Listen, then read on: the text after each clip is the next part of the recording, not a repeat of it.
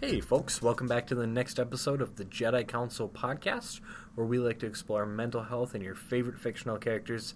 This is your your number one favorite graduate student podcast co-host in the world, Brandon Saxton.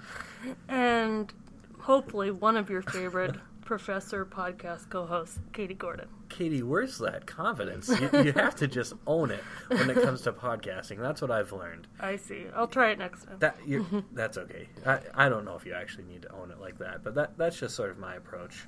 Um, in and I've actually switched my PhD from clinical psychology to podcasting, so, so I do assert some expertise and authority on the topic. I think that's a great idea.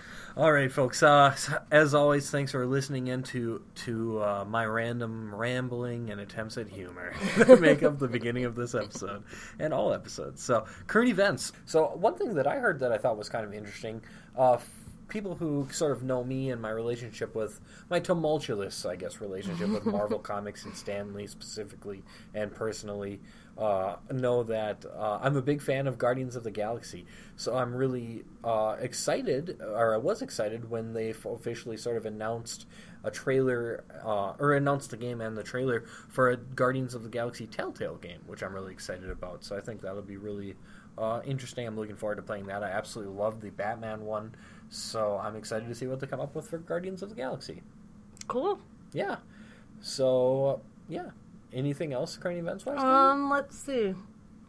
Not much. I mean, I guess there was some initial discussion about Iron Fist, but we I don't know all the details too, yet. I don't think either of us knows the details yet. But it, I did hear a little bit about that too. It seemed like there's some people who are pretty unhappy with the uh, show before it's actually even started, uh, which I think is pretty interesting, especially given the positive reaction and reception for Daredevil, Jessica Jones, and uh, Luke Cage uh, particularly because Iron Fist falls in that same universe, and they're mm-hmm. sort of mm-hmm. defending, or rather, developing this Defenders universe. So, given the positive reaction to those three, it is surprising that Iron Fist has got some controversy. Uh, but maybe it's unsurprising, actually, given the context, which we don't have. But mm-hmm. it is mm-hmm. something that I think will be worth uh, maybe taking a look at and talking about um, probably in a future episode. Yeah, I think so. It's worth following once we have more information. Absolutely. We'll talk a bit more about it rather than wildly speculating. you know, as scientists, that's just it, we just can't do it. We, just, we can't get on that train, uh, that wild speculation train, and just punch the ticket. We just refuse. So. okay, so let's jump into the topic for this week. Uh, we both finally had a chance to see Logan, uh, and sort of like maybe after other podcasts. I know there are a lot of people who have talked about Logan, but we're here to give you our unique perspective. So, That's right. So buckle up. All right, if you have not seen Logan, if you aren't interested in any spoilers, just go ahead and turn off your podcast player right now because this is your official Jedi Counsel spoiler warning. Mm-hmm. If you mm-hmm. haven't seen it, you're not going to want to hear what we're talking about next. Uh, so, overall impressions of the film. Katie, what did you think about the movie? I really enjoyed it. I haven't seen a lot of the uh, I, I've seen some of the X Men films, and okay. I actually haven't read many X Men or Wolverine comics at all. And so I liked that it was a standalone thing. I'm sure it would be like have a deeper meaning if I had all of that background. Sure. But I appreciated that I could follow and, and connect with the story despite not having the full intensive background on it. Um, I thought it was really exciting. It was a great pace. I thought the story was great. I love that there were some good psychological components, which we'll talk more about later.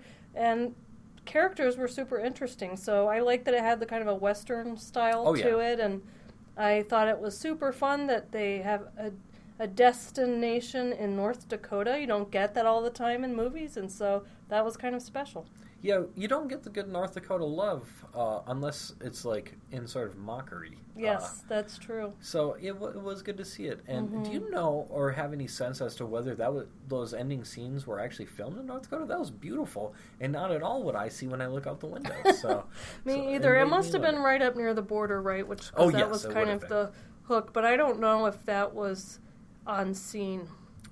It might have been. I'm not sure where it was. I can Google that if you'd like to give your impressions. Uh, please go ahead. Uh, so I absolutely love the film. Uh, I think I tweeted and said that it is currently my favorite of all of the far, uh, Marvel films. Um, it's definitely ranks among my favorite of any comic book movie. I thought it was absolutely awesome. I thought the story was really good. I liked a lot of the touches with sort of semi futuristic stuff. Like they had the fire truck with sort of this rotating dial light on the front and just little things like that to kind of remind you that this was in the future and there's some subtle changes in technology and uh, you know vehicles and sort of how things look or, or behave or act or the automatics uh, trucks for the you know the semi trucks on the road. So there was a lot of really cool stuff like that. I thought Logan was awesome. It was sort of cool to see him, uh, you know, not being as powerful anymore, not having that healing factor, and sort of dealing with a lot of existential stuff that he seemed to sort of had, and taking on this role as a caretaker for Professor Xavier. Uh, I thought the acting was exceptional. I thought the little girl was so awesome. Her, you know, she didn't even have any dialogue for the first half of the movie, and she was acting right alongside Hugh Jackman and Patrick Stewart and holding her own in every way. So yeah, I thought that it was absolutely awesome.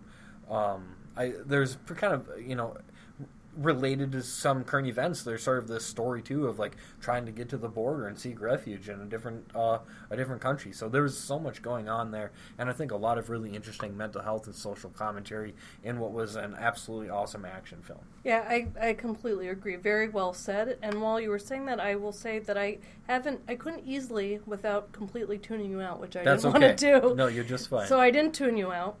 so I don't have the answer to the question. It looks like. Um, it, it, doesn't show if they actually filmed it there, but they just talk about how the location is a little northwest of Grand Forks. Um, but that's not really just miles from the border. That's in Eden, North Dakota. And so I'm not sure. Oh, so that the, place that they referenced in the film is up near Grand Forks. That's right. Not it, necessarily. The actual place I that they filmed it was not in North Dakota. So to answer your question, um, fictionally it was in North Dakota, Sure. but in reality it was not filmed in North Dakota. Well, I, you know, I hate to say it, but just more lies from Marvel.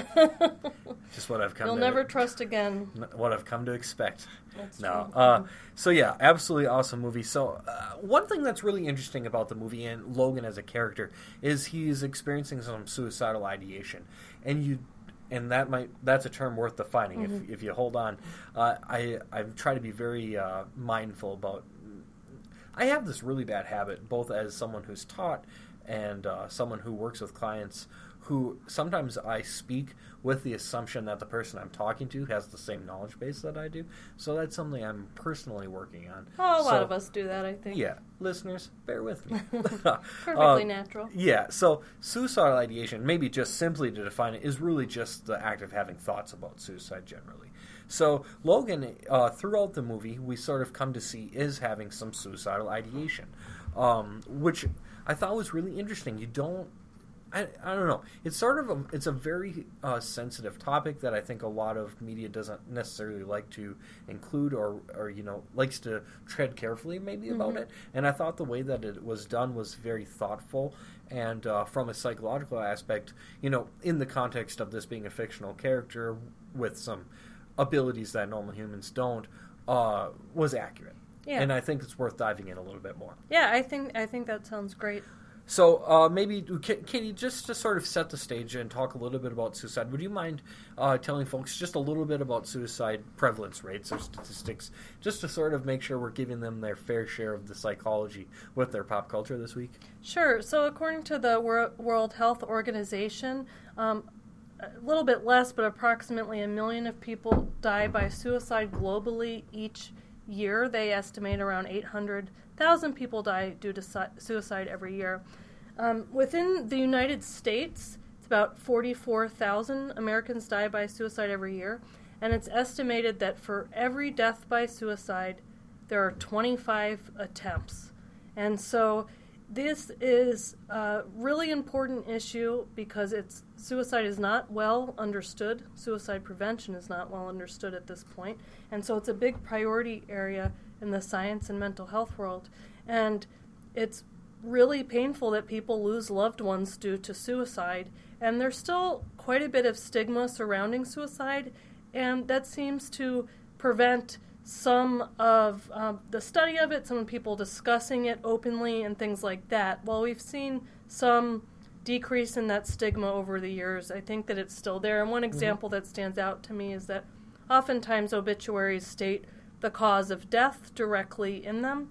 Um, when someone dies by suicide, that is more frequently left out than other causes of death. And this is thought to be due to people being worried about how others will treat them and feeling like it's something that they need to hide. So I think it's really important that we talk more about suicide and what it's like because that's really increases the chances and our ability to prevent it. And I think it's actually worth commenting on. There's actually some research support out of your lab mm-hmm. actually mm-hmm. that has shown that there are those different perceptions. Is that correct? Yeah, we did a study where we had a fictional obituary and we had the story of someone, it was identical, but there were three versions of it, and all of them told the story of this person who lived this life, kind of typical in obituary, what you'd see, their contributions, their family connections. And the only difference between the three versions was how they died.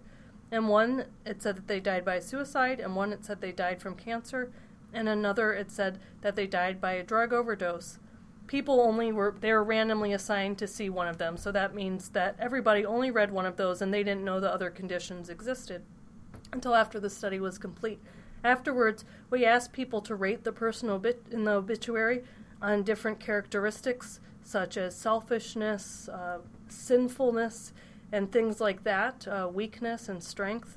And what we found is that even though everything was identical in the obituary except for the cause of death people who were stated to have died from suicide or a drug overdose were rated as more selfish, as more weak, as more sinful than people who died from cancer. And so it suggests that there is some of that stigma there. In speculation based on some other studies, I'm guessing that it's not as severe as it might have been decades ago, but it still exists. And so that can kind of keep this information from being openly discussed, and that's part of what we're hoping to do today, mm-hmm. especially since Logan did a nice job of compassionately depicting what it might be like for someone to experience those types of thoughts and desires. And that's really going to be the ticket for changing some of that stigma mm-hmm. is, is, just conversation and uh, and education and awareness. Mm-hmm, exactly. So uh, there are a lot of different theories of suicide, and uh, we're going to sort of focus on one today that's kind of called the interpersonal, or not kind of called, but rather is explicitly called, sorry, uh, just a, this is a, uh, like our third podcast of the day, and it's so obvious in, in just my sort of speaking. Uh, the interpersonal theory of suicide, which was actually um, developed by Katie's advisor in, in, graduate school, or her graduate school advisor, mm-hmm. rather. Uh, so that's kind of the one we're going to focus on to kind of conceptualize suicide today and maybe help people understand who is uh, maybe likely to die or who might die from suicide. Um, so the interpersonal theory of suicide really consists of three separate separate components. Um, you have feeling like a burden to others, feeling alone, and then having a certain fearlessness or a capability to harm yourself or a fearlessness about death. And very simply put, those are kind of the three components that individuals uh, who might die or who are at risk to die by suicide will have. That's right, and this theory is different than previous theories in that um, often theories of suicide tell you who might desire suicide, and that's a, a, much larger number than people who die by suicide. As, as I mentioned, there are about 25 attempts per um, for every death by suicide. And if you expand that to people who have suicidal ideation or are thinking about suicide, it's a much bigger number. So the purpose of this theory was to identify the three main characteristics that tell you who's at most at risk for dying by suicide. And the reason that's helpful is because it helps us to be more precise in our interventions. And before having these specific factors named, you might try to you should prevent suicide in all people, but you you wouldn't have a good way of telling who's at highest risk because if you're just basing it on who expresses um, suicidal desire, you should intervene, but the level of intervention, for example, do they need to be hospitalized versus have outpatient therapy? that could be determined as well. So, something unique about this theory as compared to others is it really does try to predict who is likely to die by suicide.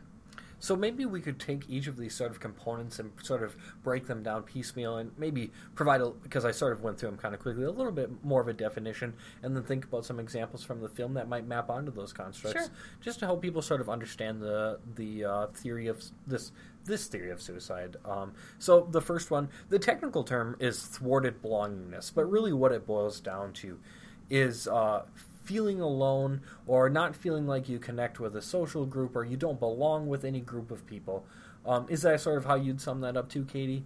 Yeah, one of the most consistent findings throughout the literature on suicide is that social isolation is a major risk factor. And that's consistent throughout a lot of studies. And so that's what this is really capturing. And it, it's the perception of being isolated and disconnected. Sometimes people really are, other times they do have friends and family, but they feel alone. And that's one of the tragedies about having mental health problems is it can make someone feel that way even if they're not. But this is looking at their perception. Yeah, I think that's really important to point out because I know in discussions I've had with people before, it's sometimes hard to understand how can someone feel alone when they have uh, family or friends. Um, it it really boils down to the perception and the beliefs that the person has about themselves and those connections uh, with other people. Mm-hmm. Yeah. So let's sort of think about Logan a little bit, or Wolverine, and uh, and it, it is worth sort of maybe reminding folks that neither Katie or I is really a, a, a die-hard Marvel sort of fan. So just sort of thinking about the context of the Logan film, uh, thinking about the uh, the you know feeling alone. So you sort of do get this sense that, uh, well, I mean the X Men aren't there anymore mm-hmm. uh, Logan d- doesn't have any of his old friends. He doesn't have this group that he used to do things with and belong to, and uh, you know try to make the world better with that we've seen throughout the other films. Uh, he in a, in a lot of ways is alone right now. Um, you know, he's taking care of Professor Xavier, who's sort of in a drug-induced state, so not really his normal self.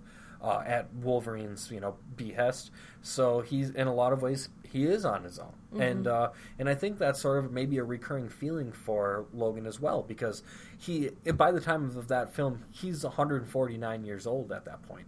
Um, so you know, many times any relationships that he may have had uh, ended far earlier than they maybe should have. So I think he not only in many ways, and Logan is alone, but had as a perception of feeling alone, maybe just because of his timelessness. Mm-hmm. I, that, I think that's very true, and his uniqueness. I mean, there aren't yes. a lot of other people like him. Uh, he, I'm sorry to interrupt, mm-hmm. but he was even unique, sort of among the mutants. Mm-hmm. A lot of times, he didn't even feel like he sort of fit in with the mutants. Even he sort of felt adjacent to even them, mm-hmm. um, in a lot of ways because you know he he did have the mutation, but he was also modified heavily to sort of be a weapon. Mm-hmm. Yeah, exactly. And I think that you know there are these kind of emotional moments. Professor X, who is suffering from some kind of not specifically named, but a degenerative brain disease. Um, has these moments where he's he's pretty coherent and says that tells Logan that he's disappointed in him and at first it's not really clear why that is. I'm going to imagine things, but part of it comes out later is that he wanted Logan to have a family, to have connections to other people, and yet he doesn't want to do that. And um, you know, for good reason. He's had these horrible things happen to people he's cared about. His views of himself are negative, and so he really has kind of a loner life being paid to drive the limos and like whoever he's around there, and then just kind of getting medication for Professor X. Yeah, absolutely. So I, I think there's a very strong case and a lot of examples of uh, Wolverine or Logan uh, feeling alone and not feeling like he belongs to any group or anyone anymore, especially, w- which might be especially painful for him given the loss of his teammates and comrades, the X Men. Mm-hmm. Um, so the next one is perceived burdensomeness, as the technical term or the clinical term for it. Um, and really, what that boils down to is feeling like you're a burden or feeling like other people in your life would be better off if you didn't exist. Is really the the most succinct way to sort of sum that up. Um, anything to add to sort of the definition of it, Katie? No, I mean, I mean, I think I think you're absolutely right. It's it's it can be feeling like your family's better off without you, but it can also expand to society being better off mm-hmm. without you. Basically, that you're doing more harm than good. Absolutely, That's how it feels. Um, and this is uh, this is palpable in mm-hmm. the film. Mm-hmm. Uh, there, and I and I think maybe even throughout sort of Wolverine's history as well. He's sort of always sort of uh, you know I get the sense that he's kept away from people mm-hmm. and tried not to get close to people. And I think the most specific and almost heart wrenching example in Logan was when, at, near the end of the film, um, you know, uh, we have Laura who's sort of trying to connect with him, and, and she's kind of upset with him because he's not going to come with them anymore. And uh, he says something along the lines of, and forgive me for not remembering the exact quote, that uh, everyone who cares about him or everyone who he cares about dies. Mm-hmm. Um, so that very expressly shows that it, his belief is he can't even connect to this person or be with this person who is his biologically his daughter um, because he, she'll die if yeah, bad things will life. happen to th- them, right? He literally believes his presence causes bad things to happen to people. Yeah, which you might presume we don't know this, but that might be his belief about maybe the X Men too. Maybe Mm-hmm. just anyone around him who he gets close to dies. I know there's the rom- uh, the romance p- subplot earlier in the series with uh, Jean Grey who ends Mm-hmm. up dying. So he, he very much has this belief, like you said Mm-hmm. very perfectly, that people who are in his life or people who he cares about will die. And that's a common theme that you see through other kind of hero arcs. I mean, that was definitely something that Buffy struggled with, and right, Batman at different times where they've yeah. had this thing about how it's better if I if I go it alone because I'm going to negatively impact people. And you know, it's it's kind of they have that touching scene where uh, Professor X is is uh, they're staying with that family, and he's kind of he wants that for Logan, like you're contributing family member and, and feeling like you contribute is the opposite of feeling like a burden but he just he can't really see that in his future Yeah, logan absolutely. can't yeah Yeah, and it's obviously very painful for Mm-hmm. him too. So yeah I, and one thing i would also add to that is i think that that part of his purpose uh, even as wolverine is starting and his identity as that is is starting to deteriorate too because he's starting to have that negative reaction right? He's starting to get sick um, from his own body. And so he doesn't heal as quickly as he used to. He's not as powerful as he used to be. And so even losing some of those abilities that could be seen as kind of an analogy for individuals maybe when they're getting older or due to some other circumstances can't even contribute in the ways they used to because of their aging or because other things have happened and so i thought that was another kind of uh, nuanced way that they incorporated and, and made that feel realistic Mhm, absolutely. And then uh, the third uh, risk factor, the third component of the interpersonal theory of suicide, is uh, fear, having a fearlessness about suicide or a capability to harm oneself. And this one is a is a little bit maybe harder to to define in, in maybe a quick little blurb as sort of with the other ones. But really, folks who who are experiencing this, uh, they really what it boils down to very simply put is they don't fear death at that point, and that's that's a very it's a hard thing I think for a lot of people to understand because it goes very much against almost like every biological imperative that we have as living beings, which is sort of to stay alive uh, and survive. Uh, to have the fearlessness about death it is a big deal. Yeah.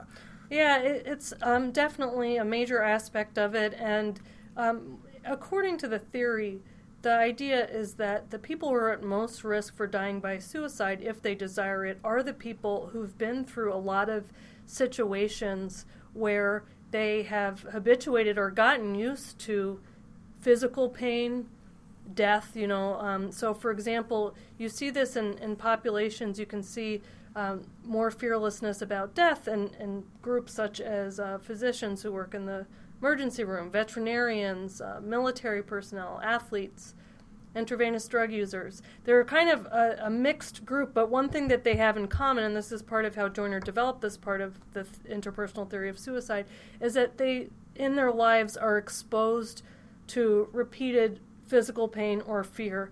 And the idea is that people get used to that over time and it's not as scary to them. And so if those people desire suicide, it's a very high risk because most of the time what protects people, even if they want to die by suicide, is their survival instinct and their fear of death and fear of pain. And so if that's not intact, it becomes a very high risk situation. And I think Logan clearly Oh yeah. has been in numerous situations filled with pain and seen death, and his fear about that is very much diminished through his experiences. I think one time he even comments that every time he sort of extends his claws, that it, it's immensely painful, even just mm-hmm. that act. So he's experiencing because it happens well relatively frequently, just given mm-hmm. his sort of life. Uh, that he's always in some sort of pain between that and sort of the healing factor, and he's been shot, and he experienced an atomic blast, and he was in like multiple wars. Yeah, there's been a lot of exposure to death and a lot of experience of pain for Logan. Yeah, so you have someone like that who starts desiring suicide very dangerous because they don't have that protective factor. So maybe we should talk a little bit about some of the warning signs for Mm-hmm. suicide, and maybe I don't know if they'll map onto what we saw in Logan or not, but it's certainly probably important and interesting, uh, maybe for listeners to to think about or, or information for them to have. Do you mind if I just add a couple more Oh, things I that don't at all, because I, thought this representation was uh, a really good one about a topic I care a lot about. Oh, and, absolutely. And some of the other things that Logan experienced is you can see that he has uh, a drinking problem in it, right? That he's he's drinking frequently, and people who are drinking frequently are at higher risk for death by suicide, and it's not because they are more likely to kill themselves while intoxicated, but there are a lot of things that go along with drinking regularly that disrupt they can disrupt your health, they can disrupt your thinking and, and your life because of the effects of drinking that much. So I thought that was interesting and potentially tied to he's having these nightmares. He has a, a sense of, you know, I'm not, it's not clear if he had post traumatic stress disorder, but he definitely had some symptoms that suggested, you know, he's having flashbacks to the terrible things he's done. He wakes up and, and tells Laura about that. He um, really distances himself from people, as we already talked about, and that could be related to that. Um, and he's hopeless about having a future that's positive, as we mentioned before. And so I think all of those aspects combine to make it a more in depth picture of someone who's suffering quite a bit and has very serious suicidal ideation.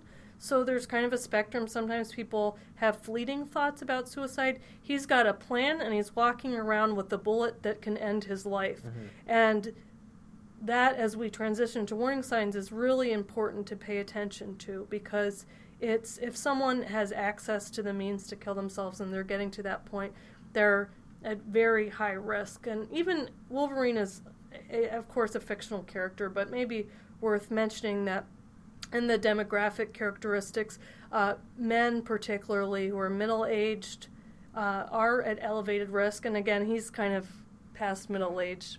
I'm, he is 150, but but Yeah. we, we don't have a good sense for Exactly. uh, the you know the stages of life for someone who experiences a life like him. But I think that it tracks. Uh, Yeah, it doesn't ma- it doesn't map on perfectly, but um, the the forty five to sixty four years of age. That's how old group- he looks. Yeah, he does. He does look roughly that old.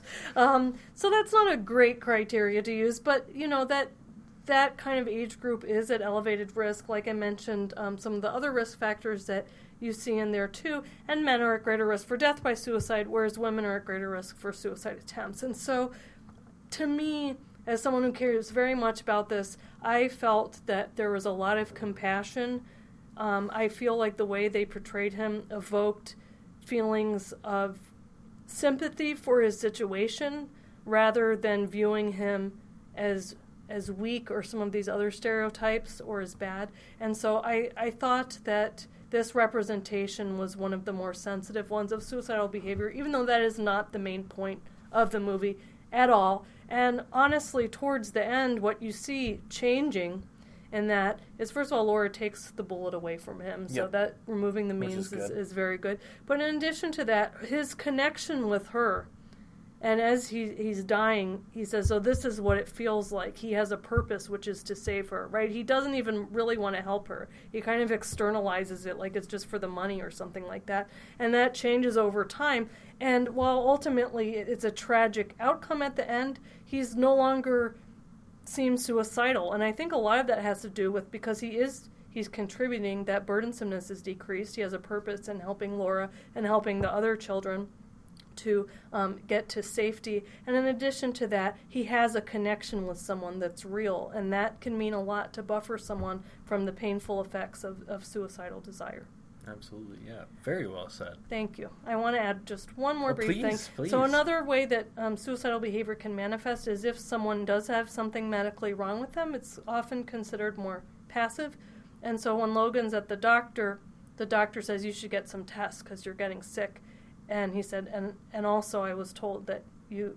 Um, well, actually, Laura says this. I'm confusing a little bit. That you want to die, and so it seems like he's not seeking help for his problem. Now, part of that might be because doctors might not know how to fix his problem Yeah. because he's he's a mutant. It's it's pretty unprecedented Yeah. adamantium poisoning, but exactly, but but it it seems to at least map on similarly to people who have decided maybe they're not as actively like his plans to um, kill himself with the bullet, but um, to think about just not getting medical treatment or even trying to get better from that uh, can be a more passive way of, of people who have a desire for death.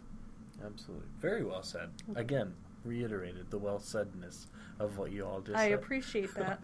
all right, should we jump into some of those warning Sure. signs? Okay, so folks who uh, might be at risk for suicidal uh, behavior or uh, suicide attempts, some of the things that you can look out for for warning signs include um, a one that might seem a little bit obvious, but of course, are they expressing a desire for suicide? Are they expressing a desire about death? Are they thinking about death or thinking about that they might want to go to sleep and never wake up again, or that people might be better off without them? Uh, so that's that's certainly one thing to look for. Um, that's certainly something that we we don't expressly or explicitly see in Logan, but it's certainly presumed to be happening, just sort of given the context of situations. I think he did say that he want, was planning to shoot himself at one point, so actually it was expressly said. Yeah, I've only seen it once, so I've I've got it in mind, but not perfectly yet. And and the main, I, I think a main takeaway is that sometimes there is a myth that if you Mhm. are talking about suicide, then you're not going to do it because if you really want to do it, you wouldn't talk about it. That's that's just not true. Not everyone talks about it if they're planning on killing themselves, but many people do talk about it, and it's not something to be dismissed. And I also think it's probably worth, since you're bringing up, I think, an important myth. There's also a myth that asking someone about uh, whether or not they're thinking about suicide might prompt them to start thinking about it or do harm, and that's just not the case either. So Yeah, there's pretty there are pretty rigorous studies now looking that screening people for suicide risk and asking them about it does not plant the idea in their head. Rather, it uh, is helpful for those who are suffering and seems to not really have any impact on those who were not suffering. Absolutely. Another warning sign are any plans or preparation for suicide. So that includes, like you suggest or uh, commented on already, the means. Uh, in Logan, he has this adamantium bullet. So this is a bullet that would actually be capable uh, that he could use to kill himself because normal bullets wouldn't. Uh, so that's uh, that's just one example of sort of. You know, uh, are there means? Do they have a plan? Are they prepared? Do they have a time or a day set or a situation where they need to be alone or something like that? Um, another one are any you know uh, feelings of hopelessness, uh, any nightmares, any agitation or insomnia. Uh, these are all things that I think we saw in the film. Hopelessness was is maybe a little bit hard to depict through a movie, but you sort of get the sense that he's sort of hopeless. He's not able to get this yacht that he's wanting to buy. They're raising the price. Uh, he's having a hard time with that. We do see that he's having nightmares, uh, agitation. Well, I mean that's just Wolverine in general. uh, and then in the insomnia, he's not uh, he's not sleeping so well. I think that's kind of depicted just in the information that we see. Um, and then the isolation and withdrawal. That's just that's another uh, warning sign for suicide, and that's very prevalent in the film uh, as well. So those are all things uh, that are seen in the film. But beyond that, those are things to keep in mind in real life or everyday life as well. Uh, if you are worried about someone or there's someone in mind, those are just some things to sort of keep in mind to watch out for. Um, yeah. Yeah, and so what you what can you do about that? Some of the most important things are uh, be direct and take them seriously. Sometimes people are afraid to talk to their friends openly about suicidal behavior, uh, and maybe they don't directly try to change the subject. But if you say, "Oh, everything will be fine," that person might shut down and and maybe stop talking to you. Or if you imply that they're just doing it for attention or something like that, they might shut down. So if you're direct and ask them, "Are you having thoughts about suicide?" Do you have plans? Um, and ask them about them. That's really important. Listening non judgmentally is important. A lot of times, when people get the courage to speak up about feeling suicidal, they're met with someone saying, Well, your life isn't that bad, or just think differently about it. And that tends to shut down the conversation. And so, if you can listen, just really listen to what they're saying, even though it's scary, that can be helpful for to opening up the conversation and setting the stage for them to be more honest with you. Uh, show interest and support. Try to be there for them. Offer real hope. We're not saying to say that everything is going to be perfect or anything that's not real, but if you can find certain things in their life that they can look forward to, sometimes those are things that can help them to hang on. Take action, remove means as much as you can. I mean, you only have so much control over people, but if you if you can and know about these things, Uh, try to get them to give up their stockpiled pills or not keep their gun while they're at risk for suicide. Uh, you know, have someone else keep it for them until they're at a lower risk. Those types of things can be helpful. Don't be sworn to secrecy. Seek help from other people. And you can offer, sometimes people are afraid to seek help from like a therapist or something like that. If you offer to go with them, that can be really helpful. If you need help or they need help, you can try calling the National Suicide Prevention Hotline. That's 1 800 273 TALK. 1 800 273 TALK. And we'll also have links to all of this stuff too. And so it's important to kind of reach out. The idea is to help them to get to be safe in the short term, keep them safe as much as you can, and get them into hopefully connect them with longer term treatment where they can receive help for the underlying problems that are leading them to desire suicide in the first place. Absolutely. All right. Anything else to add before we jump over to our pearls of wisdom, Katie? No, just that, you know, a lot of people who die by suicide it's not they haven't been seen for therapy. There's a big percentage of it. And so it's really important that peers and family members do what they can to be available and help out as much as within their power. And that can really help to prevent suicide. Absolutely. Which sort of segues into the pearl of wisdom with brandon which is really if you are worried or you do have someone in your life that needs help really just uh, it kind of goes back to what i said i think in a previous week um, that you might be worried that reaching out is gonna maybe they'll be mad at you.